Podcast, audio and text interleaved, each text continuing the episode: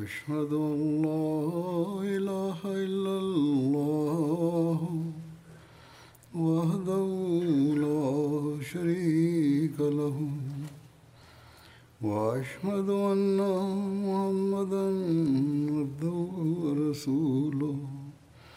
أما بعد فأعوذ بالله من الشيطان الرجيم. بسم الله الرحمن الرحيم.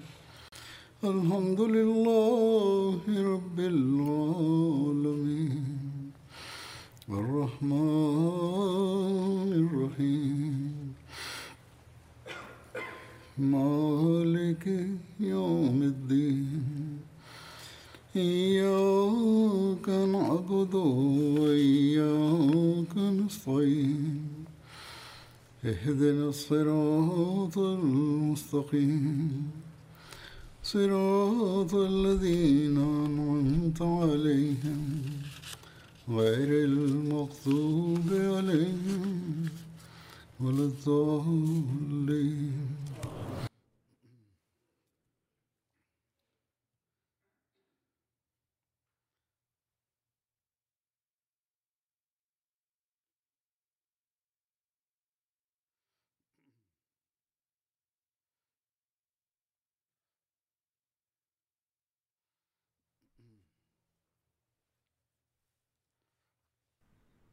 J'avais évoqué partiellement la situation initiale après les les causes de la bataille de Badr et les mesures prises par le saint prophète Mohammed lui contre les actions des mécréants et des mesures qu'il a prises pour déjouer leurs manœuvres.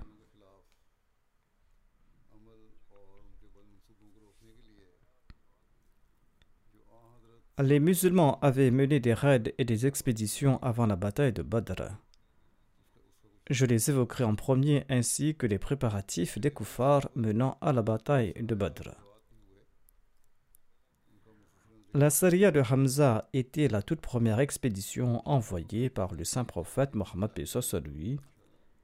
Elle a été menée au cours du mois de Ramadan en l'an 1 de l'Égypte. Elle est aussi connue comme l'expédition Sif al-Bahara.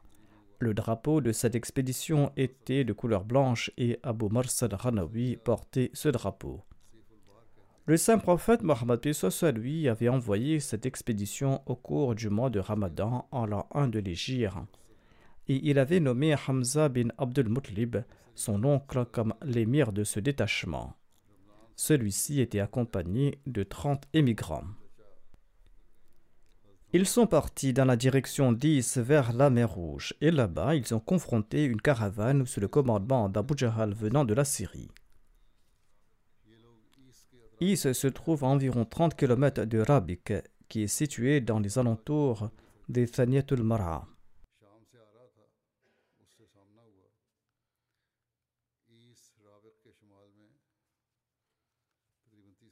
Rabik se trouve environ 240 km de Médine. Il s'y trouvait une source nommée Zanabatul Is, autour de laquelle se trouvait un grand nombre d'acacias, d'où le nom d'Is. Les Banu Sulaim vivaient dans cette région et les caravanes commerciales des Korachites en partance pour la Syrie passaient dans la région. En tout cas, les deux belligérants se sont dressés en rang face à face et ils étaient sur le point de livrer bataille quand le chef d'une tribu des alentours a calmé la situation et les deux belligérants sont repartis de là. Voici les détails concernant la Saria ou l'expédition d'Ubaïda bin al-Harith. Le saint prophète Mohammed lui a envoyé Ubaïda bin al-Harith au cours du mois de Shawwal en l'an 1 de l'Égypte à la tête de sept émigrants vers Thaniyatul Mara, tout près de Rabiq. Là-bas, ils ont fait face à Abu Sufyan et ses deux cavaliers. Les deux belligérants se sont envoyés des flèches, mais il n'y a pas eu de combat. Saad bin Abi Waqqas était le premier à décocher une flèche parmi les musulmans. C'était la toute première volée de flèches échangée entre les musulmans et les mécréants. Saad était celui qui avait décoché la toute première flèche dans l'histoire de l'islam. Ensuite, les deux belligérants sont retournés dans leurs régions respectives. Saniatul Moura est situé à 55 km au nord-ouest de la ville de Rabik et se trouve à 200 km de Médine.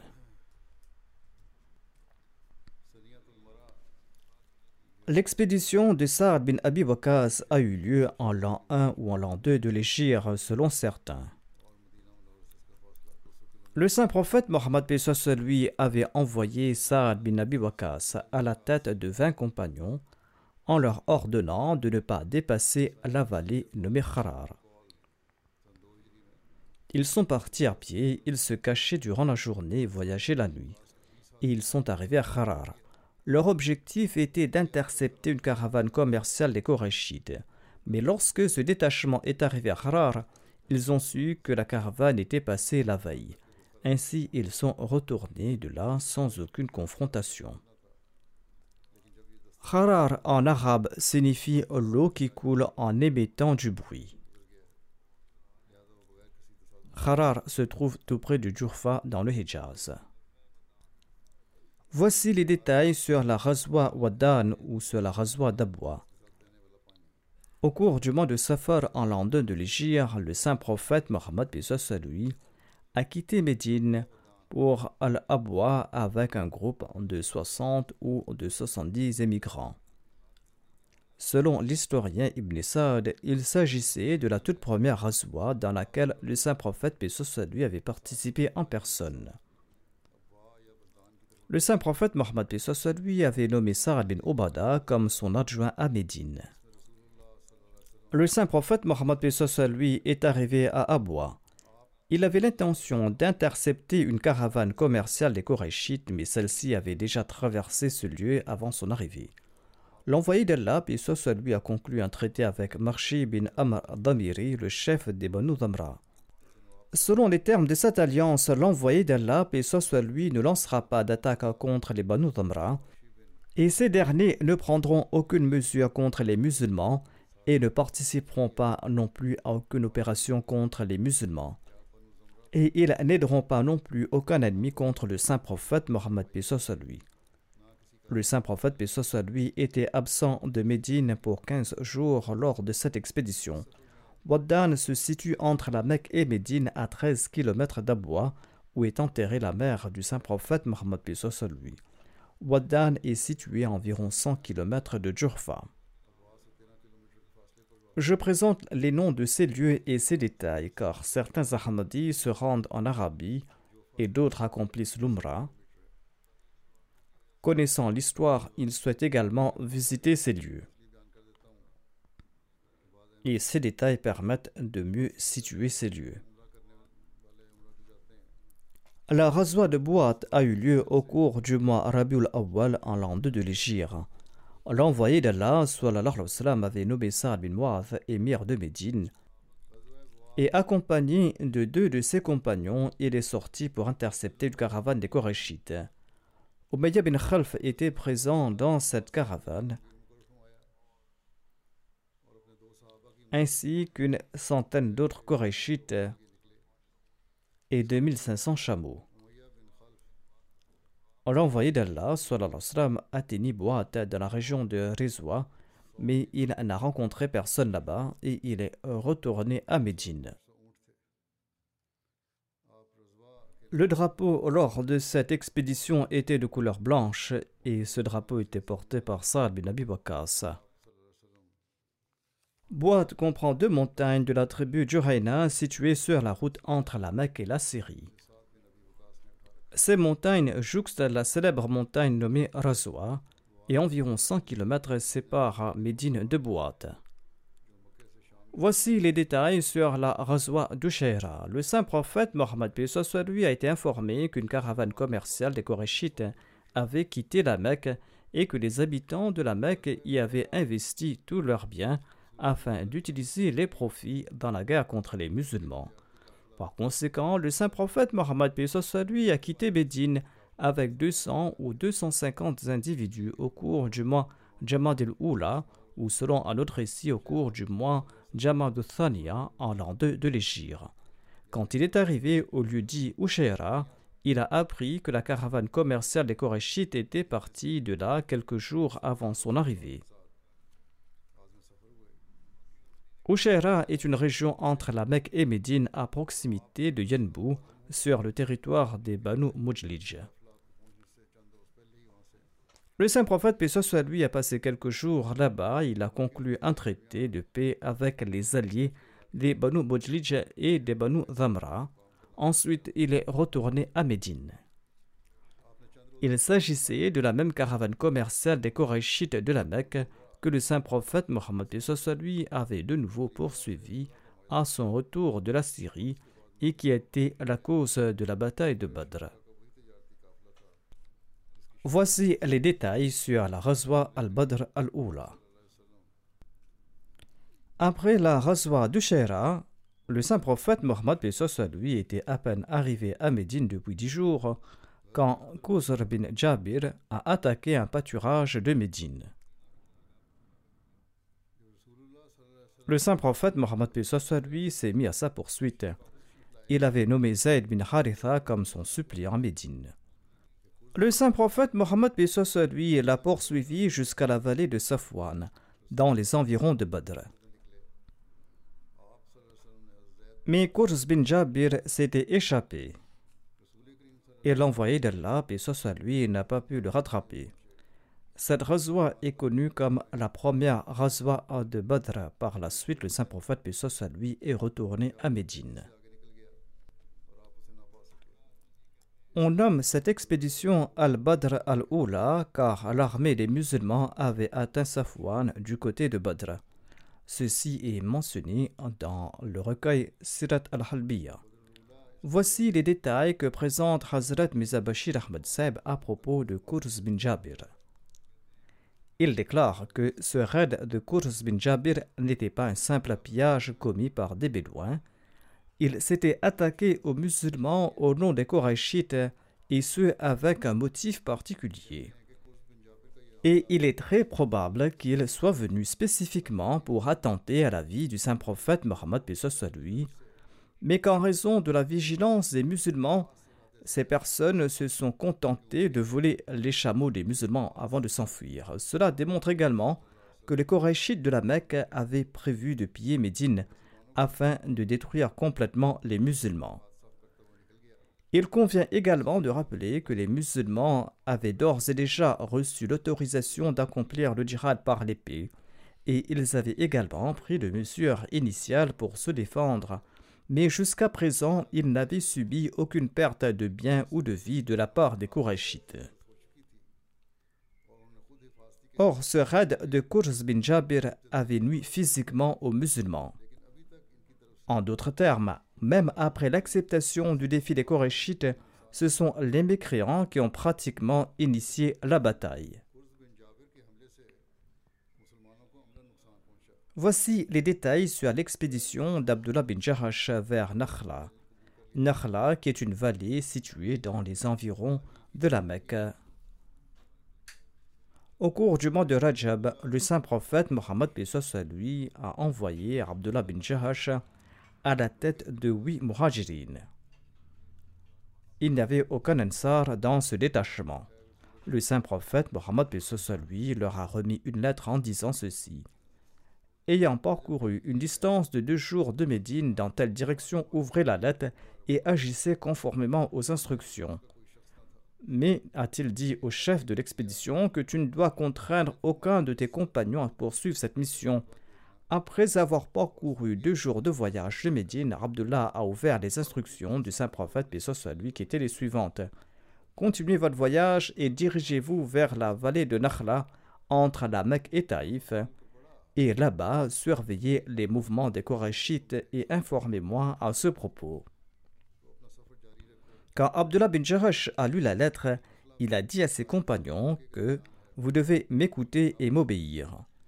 Le messager d'Allah, paix soit lui, m'a ordonné de me diriger vers Nakhla et de surveiller les activités des Korachites là-bas, afin que je puisse en informer l'envoyé d'Allah, sallallahu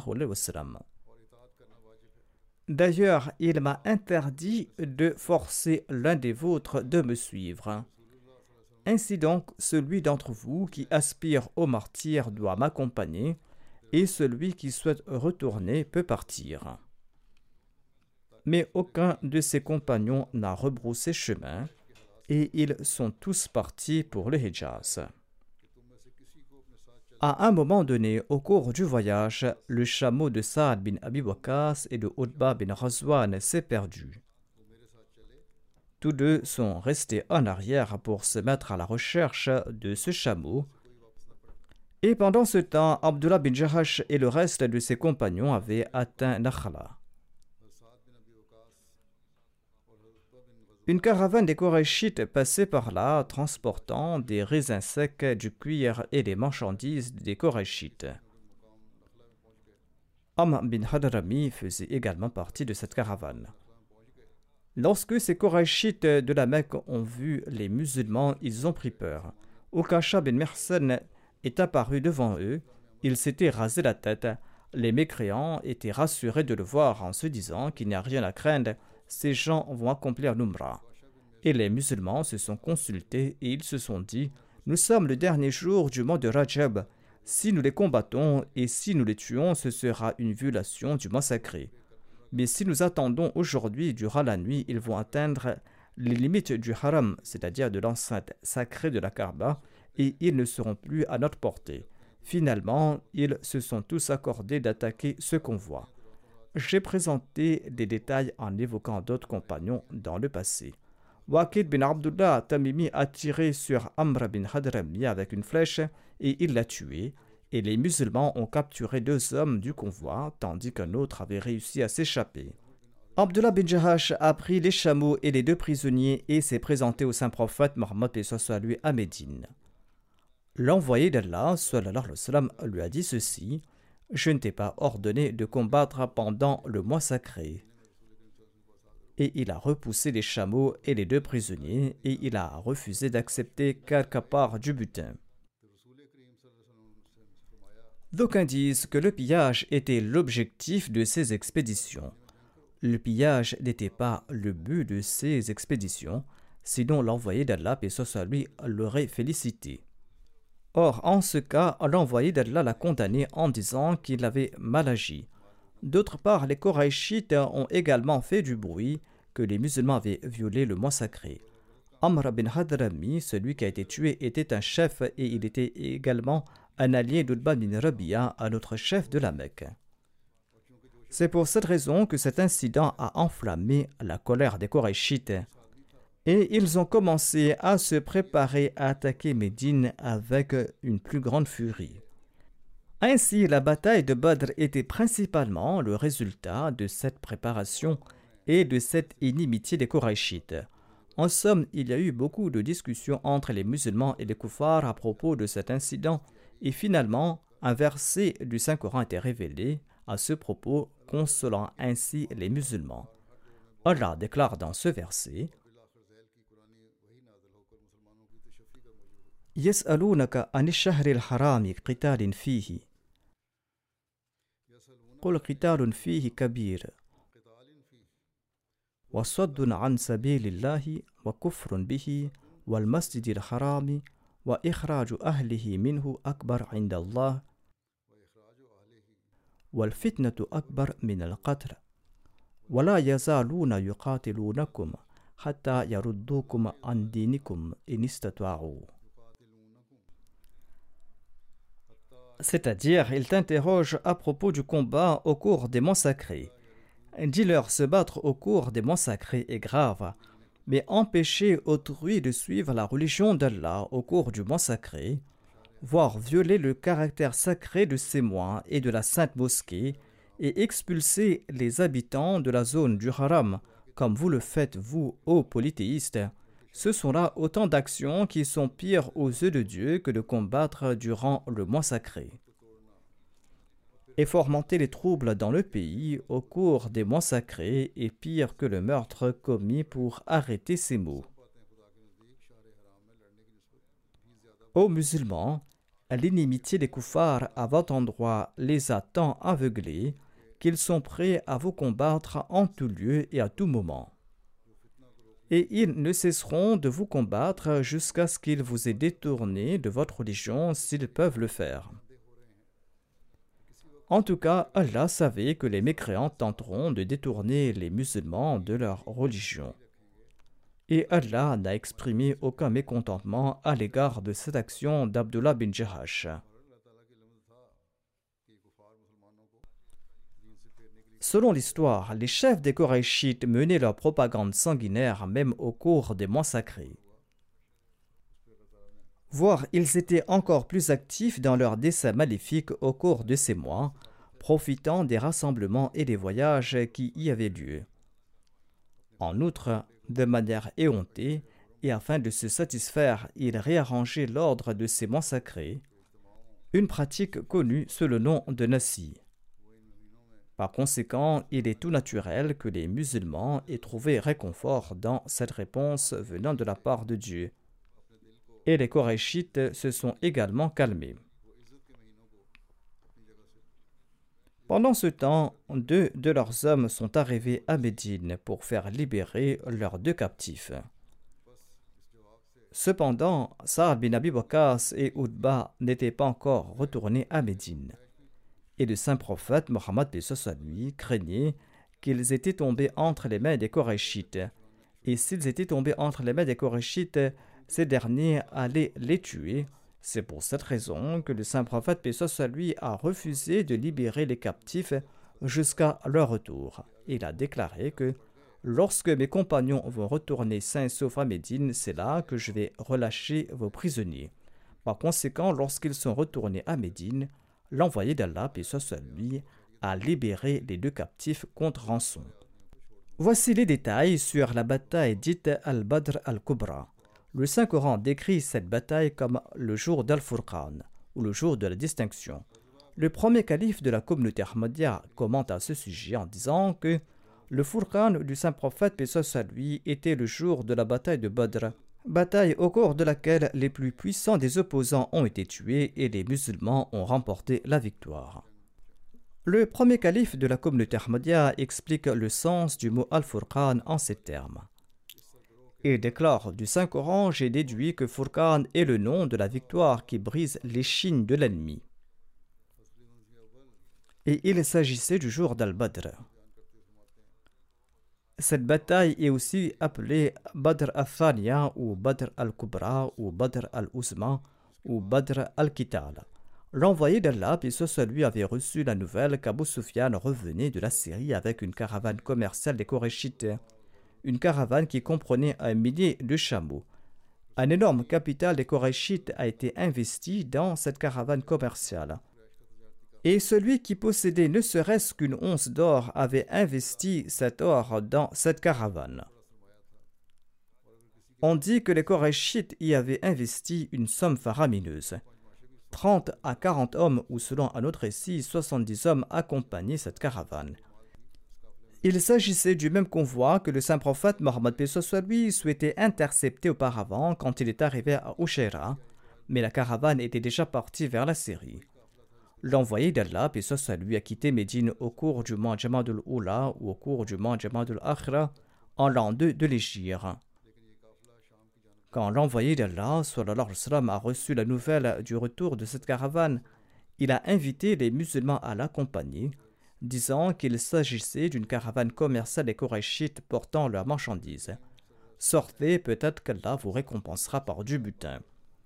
Ceux qui cherchent des occasions pour lancer des critiques ou ceux qui sont moins informés objectent qu'arrivés à Médine, les musulmans auraient lancé une campagne de pillage et ils citent comme exemple la poursuite de cette caravane.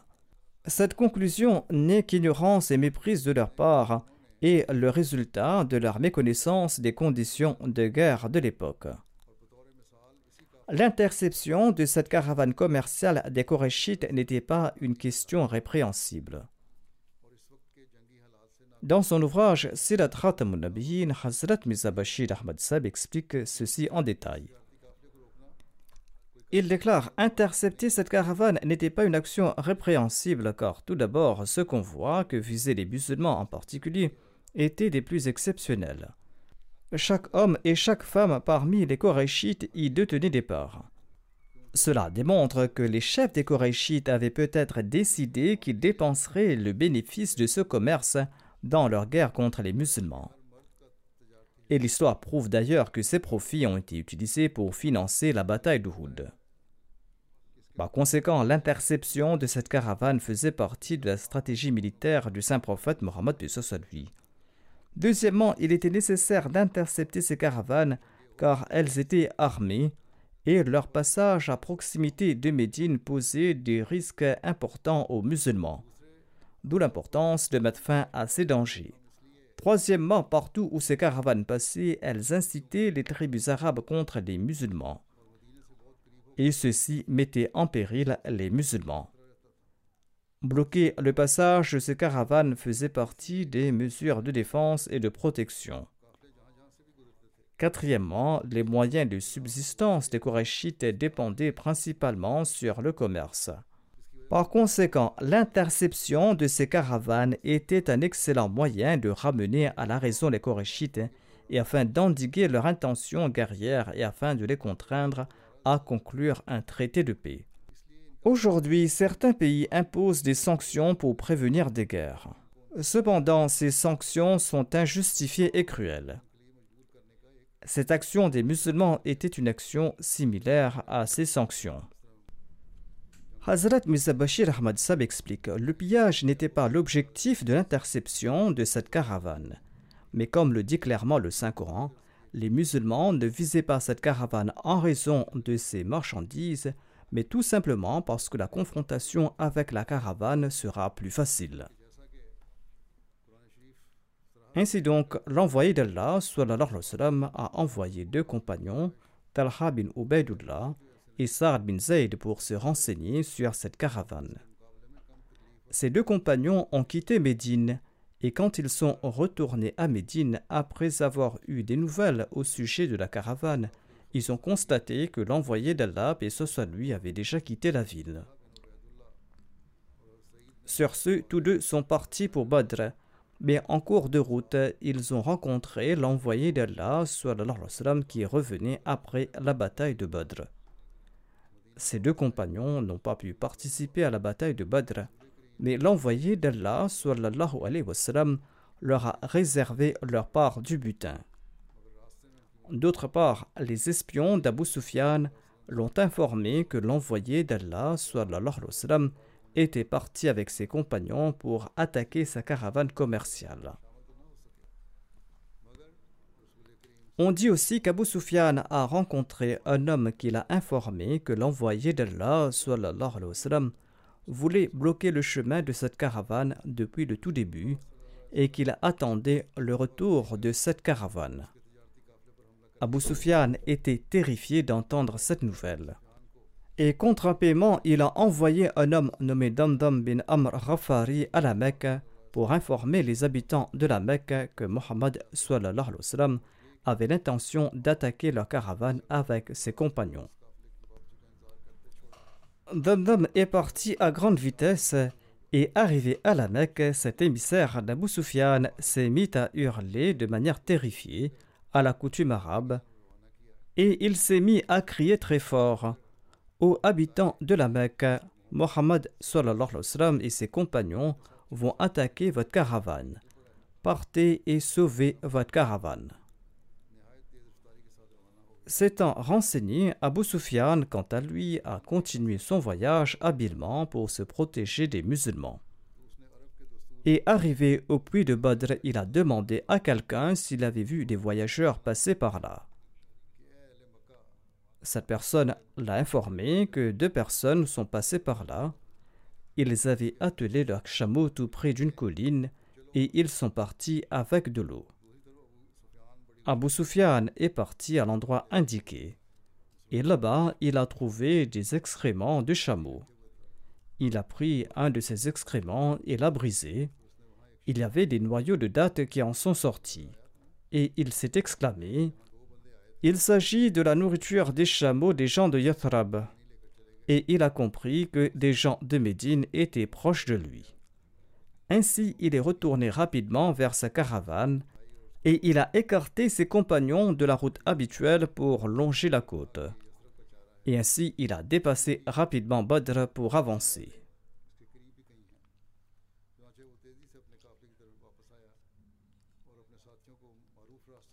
Atika bint Abdul Mutlib avait également fait un rêve étrange à ce propos. Un rêve qui s'est avéré très juste. Atika bint Abdul Mutlib était la tante paternelle du saint prophète Mohammed lui et elle était la mère de Salama, la mère des croyantes. Il existe deux opinions sur son acceptation de l'islam. Selon certains, elle avait embrassé l'islam, mais selon la plupart des narrateurs, elle n'était pas devenue musulmane. En tout cas, trois nuits avant l'arrivée de Damdam, le messager d'Abu Sufyan à la Mecque, Atika a fait un rêve qui l'a effrayé et elle a fait venir son frère Abbas bin Abdel et lui a dit ceci Ô oh mon cher frère, par Dieu, cette nuit, j'ai vu un rêve qui m'a beaucoup effrayé. Et je crains qu'une calamité ou un malheur ne s'abatte sur ton peuple. Ne dis à personne ce que je vais te dire.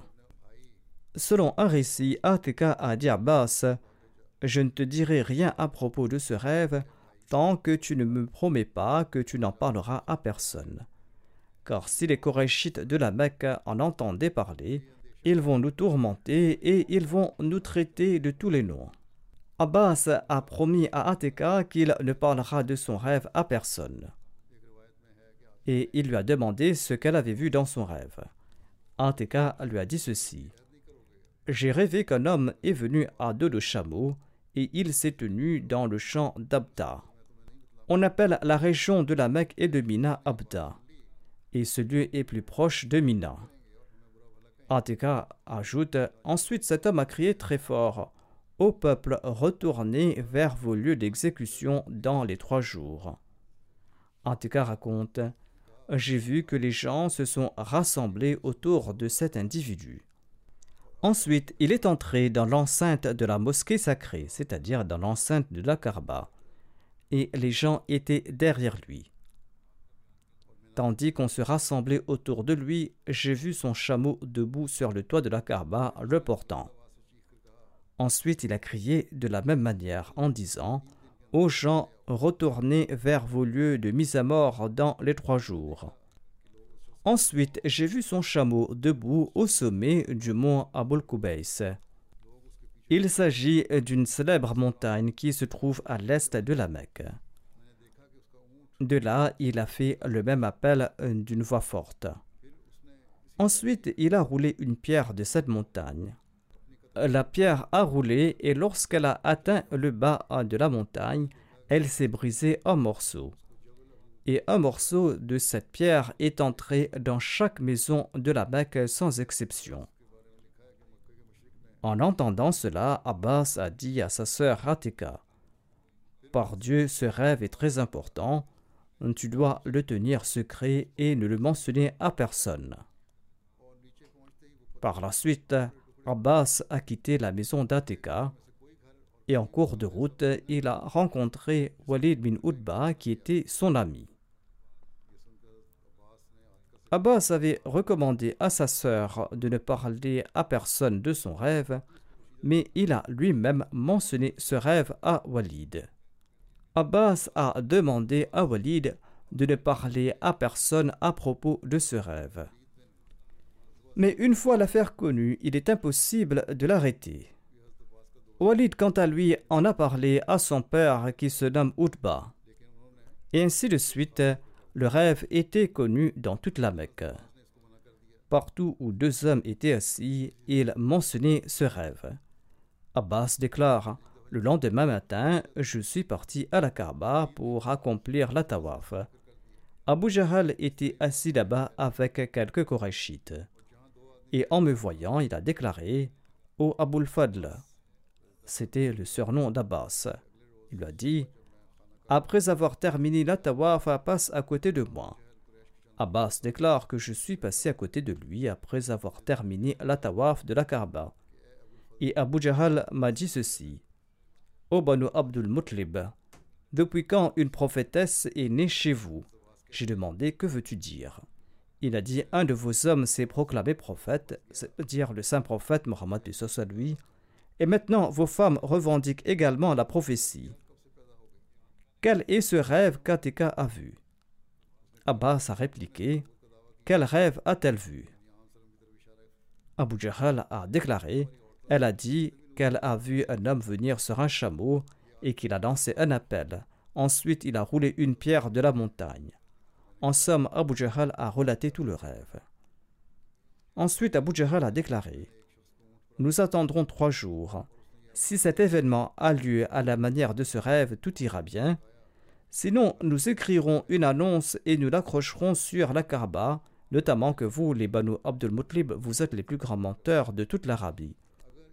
Abbas déclare Par Dieu tout impuissant, j'ai dû nier ce rêve. Je lui dis qu'Atika n'a vu aucun rêve de ce genre et j'ai nié donc le fait qu'Atika avait vu ce rêve. Ensuite, nous sommes partis de là. Et le soir, quand je suis rentré chez moi, toutes les femmes des Banu Abdul Mutlib sont venues me voir et m'ont dit ceci. Cette infâme Abu Jahal avait l'habitude d'accuser vos hommes et tu l'as toléré. Maintenant, il insulte vos femmes et tu l'écoutes en silence et tu n'as même pas répondu à ses bêtises. Où est passé ton sens de l'honneur?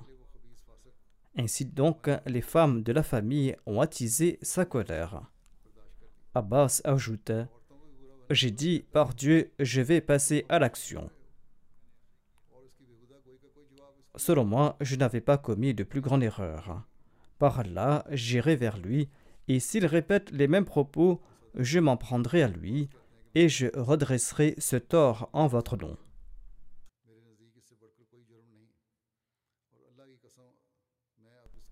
Abbas déclare J'ai quitté ma maison le matin du troisième jour du rêve d'Ateka. J'étais très en colère en raison de ma négligence de la dernière fois. Et quand je suis entré dans l'enceinte de la mosquée sacrée, c'est-à-dire de la Kaaba, j'ai vu Abu Jahal. Il avait une langue acérée. Par Dieu, je me suis dirigé vers lui pour qu'il répète les mêmes propos d'avant afin que je lui règle son compte.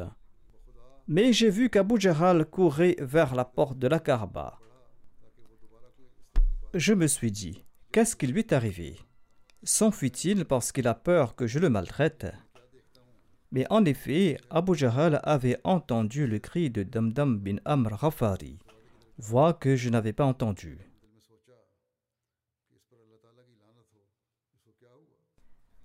Damdam menait son chameau au milieu de la vallée et il criait très fort. Il avait coupé le nez et les oreilles de son chameau, et il avait retourné sa selle, et il avait déchiré sa chemise, et il criait très fort La caravane, la caravane c'est-à-dire sauvez votre caravane qui est chargée de vos marchandises, caravane qui vient avec Abu Sufyan. Mohammed et ses compagnons ont marché pour attaquer cette caravane.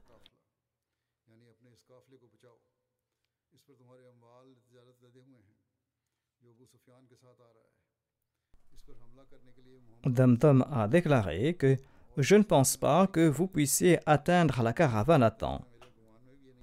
C'est-à-dire, dépêchez-vous pour atteindre à temps la caravane. Mais je ne pense pas que vous pourrez atteindre la caravane à temps pour l'aider. Abbas déclare Ce nouvel incident nous a tellement distraits que Abu Jahal et moi avons oublié notre affaire. Selon les récits, lorsque les Korachites de la Mecque ont entendu l'appel de Damdam, ils étaient furieux et ils ont commencé à inciter les autres à se préparer à la guerre. Ils ont dit Mohammed et ses compagnons croient-ils qu'ils vont confronter une caravane commerciale à l'instar de celle de Ibn Hadrami? Certainement pas. Par Dieu, ils vont découvrir qu'il n'en est rien. J'ai déjà mentionné la caravane d'Amr bin Hadrami et comment les musulmans l'avaient tué en évoquant la saria d'Abdullah bin Jarash.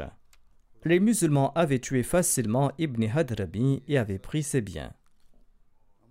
En tout cas, les Korachites de la Mecque ont commencé à se préparer à livrer bataille.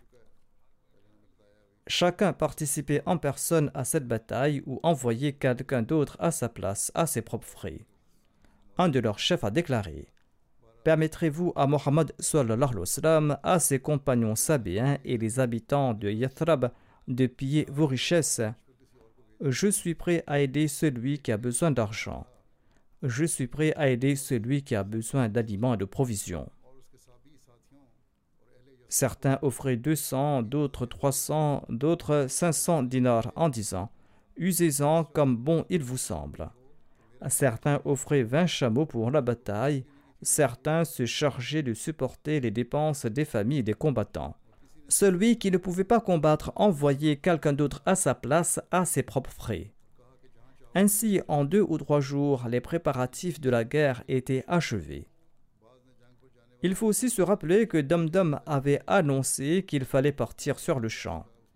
Ils se sont bien préparés pendant deux ou trois jours, et ces préparatifs démontrent que les infidèles de la Mecque cherchaient un prétexte pour livrer bataille aux musulmans. Si leur intention était uniquement de protéger la caravane, ils seraient partis sur le champ en entendant cette nouvelle. Ils seraient partis avec n'importe quelle arme sous la main, mais il n'en est pas ainsi ils se sont préparés à livrer bataille au lieu de porter secours à la caravane. Voici certains faits sur les dirigeants des Korachites. Cinq dirigeants des Korachites, dont Umayya bin Khalf, Udba bin Rabia, Shayba bin Rabia, Dama bin Aswad et Hakim bin Hidab, ont tiré au sort avec des flèches pour décider de participer à la bataille ou pas et leurs flèches leur ont recommandé de ne pas se rendre à la bataille, c'est-à-dire la flèche sur laquelle il était écrit Ne partez pas est sortie. Ainsi, ils ont décidé de ne pas se rendre à cette bataille. Mais Abu Jahl est venu les voir et il a insisté pour les prendre avec lui. À cet égard, Uqba bin Abu Mu'it et Nazar bin Harith ont également soutenu Abu Jahl et ils ont insisté que ces chefs mécois devaient les accompagner. L'esclave d'Utba et de Shaïba leur a dit ceci Par Dieu, vous ne partez pas en guerre, mais vous partez vers votre lieu d'exécution. Sur ce, tous deux ont décidé de ne pas se rendre à la bataille. Mais Abu Jaral a tant insisté qu'ils ont accepté tous les deux de se rendre à la bataille avec les autres, mais avec l'intention de retourner en cours de route. Inch'Allah, je présenterai d'autres détails sur les préparatifs des koufars pour cette bataille et leur départ. Ces récits sur ces préparatifs sont très détaillés.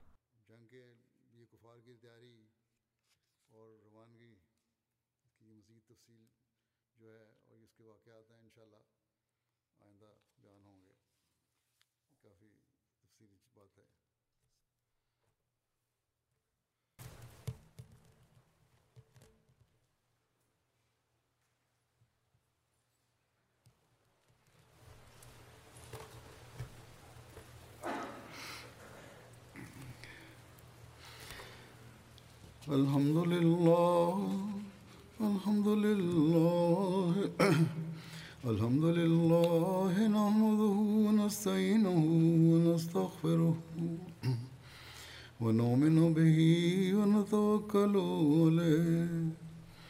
ونعوذ بالله من شرور أنفسنا ومن سيئات أعمالنا. من يهده الله فلا مضل له ومن يضلل فلا هادي له. ونشهد أن لا إله إلا الله ونشهد أن محمدا عبده ورسوله. عباد الله رحمكم الله إن الله يأمر بالعدل واللسان. وإيتاء ذي القربى. وينهى عن الفحشاء والمنكر والبغي. يعظكم لعلكم تذكرون. اذكروا الله يذكركم. وادعوه يستجب لكم. ولذكر الله أكبر